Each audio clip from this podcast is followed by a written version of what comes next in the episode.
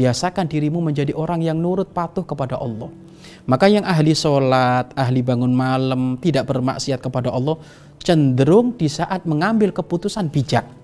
Menjadikan sebab orang adem, dingin semuanya, penuh dengan kesejukan. Kenapa? Karena ini tipenya orang ahli surga itu kayak gitu, sejuk, sejuk, keputusannya enak, enak, enak.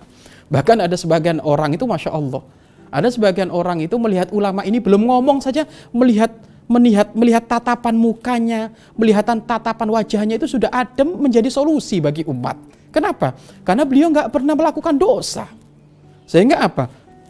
Perilaku dohirnya saja itu menggambarkan ini orang bisa memberi solusi.